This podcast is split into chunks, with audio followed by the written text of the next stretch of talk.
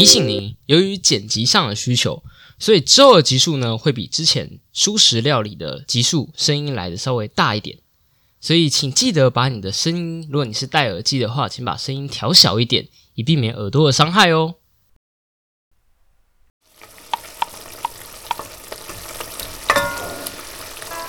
每周两小时，帮你养成阅读习惯。这里是舒食料理读书会。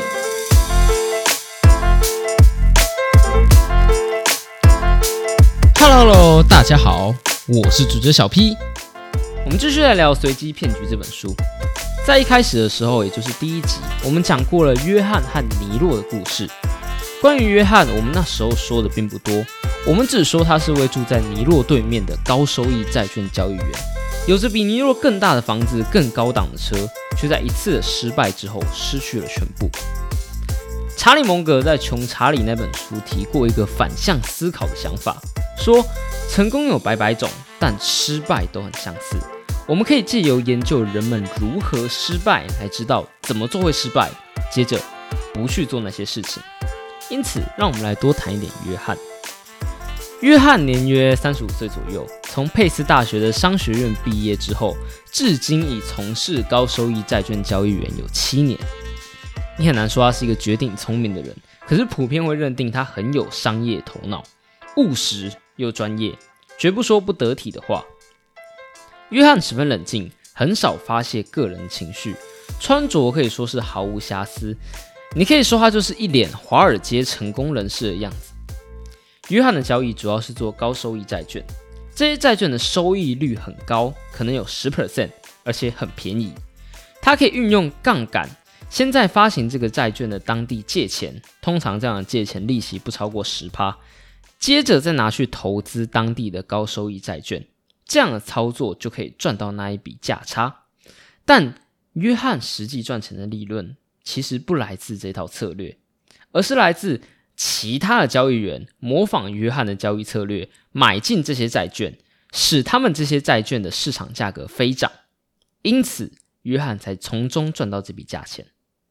约翰为他们的公司赚进稳定的收入，这个稳定是指每一年都比上一年还要翻两倍的钱，而他个人当然也是财富自由了，他领到了大概一千万美元的奖金。个人的资产呢，在三十五岁的时候就超过了一千六百万美金，而他坚持拨出一千四百万美金继续投资他的业务。他运用杠杆操作了大概五千万美金，也就是借来了约四千万美金来继续他的投资事业。不过，就像我们都知道的，在一九九八年的夏天，高收益债券一蹶不振，他投资的每一样东西。包括他本来打算拿来避险的美国、英国、法国的债券期货都一起往下跌。在损失刚开始的时候，他的反应非常的经典，也就是嚷嚷的说道：“一直听市场的情绪变化，你会疯掉的。”而事实上，市场的确没有跌的非常多，可是约翰动用的杠杆太大了，使得他的损失被放大了好几倍。约翰怪罪他的计量工程师。也就是算他的风险承受的人，怪他没有算出这件事情的发生。可是实际上他们是有算出来的，只是这件事情发生的几率是十几万兆年才会发生两次的事件，这是一个十个西格玛以外的事件。而重点是，这样的计算结果其实是已经把这件事情发生的概率调高了两倍了。这个就是约翰阵亡的经历。其实你不可以说他失去了全部啊，他自己身上还有一百万美金，他在我们眼中依然可以算是有钱人，只是从上面掉到某一个金额，比起慢慢赚到这笔钱，在心理上的差距是非常不一样的。约翰失去的不是全部的金钱，而是失去他全部再度投资的信心。意外之所以是意外，就是因为人们觉得它。不会发生，所以根据定义，它才是意外。而因为那些影响重大的意外，使得历史可以说是跳着走的，是跃进的，而非连续不断的前进。这一点使得平均值几乎没有意义。在小皮我国中还是高中的时候，我忘记是地理还是社会的课堂上提到，要算出某一个非洲国家死亡年龄的平均值。我记得那个时候算出来的大概是二十岁左右。单看这个二十岁的数字，我们可能会直觉的想说，大部分的人是在二十岁左右死去的，所以我们可以大概算出来，它的人口分布可能是由十八到三十岁的人组成。也就是说，这个人口里面几乎没有老年人口，因为人快要到老的时候就会很早死去了，可能他们的卫生状况没那么好。可是，其实他们的人口分布是呈现金字塔形状的，它的数据很特别。简单的观察一下，你可以说。人们只要活超过十五岁，他就可以活到五十六十岁都没有问题。只是在十五岁以前，幼童幼童的死亡率非常高，所以他的数据分布其实非常特别的。于是我就去问老师说：“诶，我是不是得要把那些幼童死亡的人数去掉，这样算出来的平均值才是有意义的？”可是老师就一脸狐疑的看着我说：“嗯，这就是要算平均值啊，为什么要把它移除呢？”我相信各位听众听到这里，应该可以知道为什么我会说平均值在这个案例中没有意义吧？如果去除了幼年的人口，这个所谓的平均值就会拉高非常的多，因为只是因为幼年死亡的人口太多了，所以拉低了平均值。你单看这个平均值所得出来的结论是完全没有任何意义的，你没有办法得出正确的人口分布。你可能会为了要提高这个平均值，如果你只看这个平均值的话，而试图帮助这个国家二十几岁的人保养他们的身体。可是问题完全不是出在二十几岁的人口，而是在幼年的人口啊。不过，其实我们现在回头看，我那时候提出的做法也是不对的。没错，删除这些幼年人口的极端值，可以让这个平均值变得更有意义。可是你也因此完全忽视了十五岁以前的高死亡率。而可能以为这是一个适合育儿的国家，因为他们的平均死亡的年龄其实是蛮高的。所以你该怎么办？你该计算的是期望值。嗯，要算要说要解释期望值的话，我们来用一个最直观的，也就是用骰子来举例好了。假设你现在参加一场赌局，只要你骰到六以外的数字，小 P 我就要给你一百块钱。可是你只要骰到六，你就要给我一千块钱。那么你会愿意参赛吗？只要稍微计算一下期望值，也就是把发生的几率乘以发生后的报酬，再把所有的可能相加，你就可以得出你参加这场赌局的期望值是负八十三元。负八十三元不是说你每一次玩的时候都会输八十三块钱，你还是有输有赢的。而且我们的钱不是一百就是一千，所以你不可能会出现负八十三，也不会出现八十三元。可是长远来看，负八十三元的期望值表示你很容易是输钱的。其实像赌场啊、乐透啊、赛马这些东西都是这样的，他们的期望值都是负的，意思说他们根本就不在意你这个个人到底赚多少钱，只要很多个人来玩，或者是你玩了很多次，他们终究会赚钱，你终究会亏钱。这不过是高中数学罢了，我相信只要把这个题目列出来。每个人都可以知道该怎么做决定，不过吊诡的就是，如果把这样的决定移到现实生活中，就变得很困难了。有一次会议上，作者被问到：“诶，你觉得下周的股市情况如何？”我们的作者塔雷伯他回答道：“他觉得下周市场略微上涨的几率很高，大概有七十 percent。”于是人们就开始质疑啊。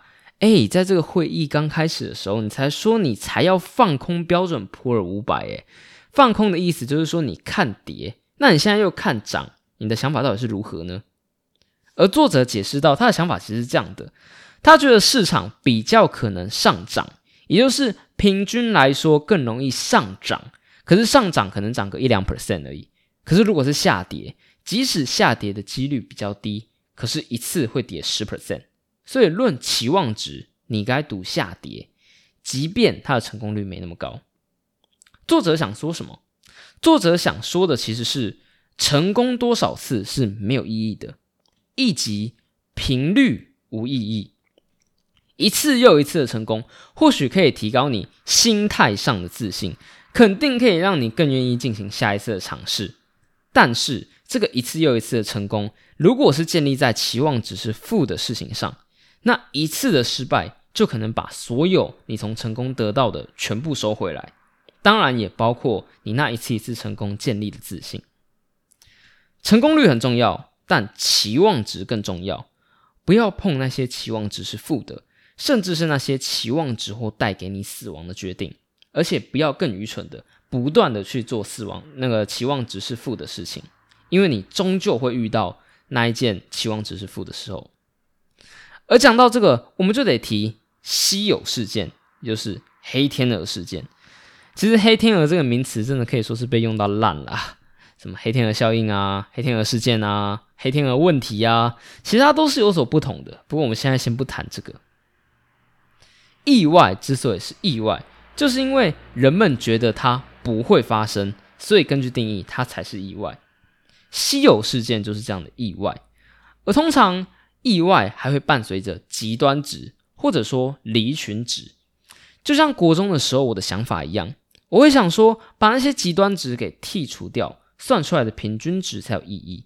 可是其实那些极端值正是问题所在。如果我们把它拿掉了，我们反而看不到问题。问题。极端值黑天鹅，也正是推动历史的意外，也就是黑天鹅所在的位置。在曾经啊，稀有事件不是被称作黑天鹅，而是称作皮索问题。可是或许没有人写一个皮索效应，所以这个名称没有红到投资圈外。为什么会叫做皮索问题呢？在一九八零年代时，墨西哥的货币，也就是所谓的比索，一直没有稳定下来。因为墨西哥长期吸引一大堆的货币交易员和避险基金交易员前往投资他们的货币，就是比索，因为利率很高。但是由于其不太稳定，所以这些人总会意外阵亡。人们因为看到利率很高，所以冲进来，但是因为它会有一些起伏，所以在那个起伏跌下来的时候就阵亡了。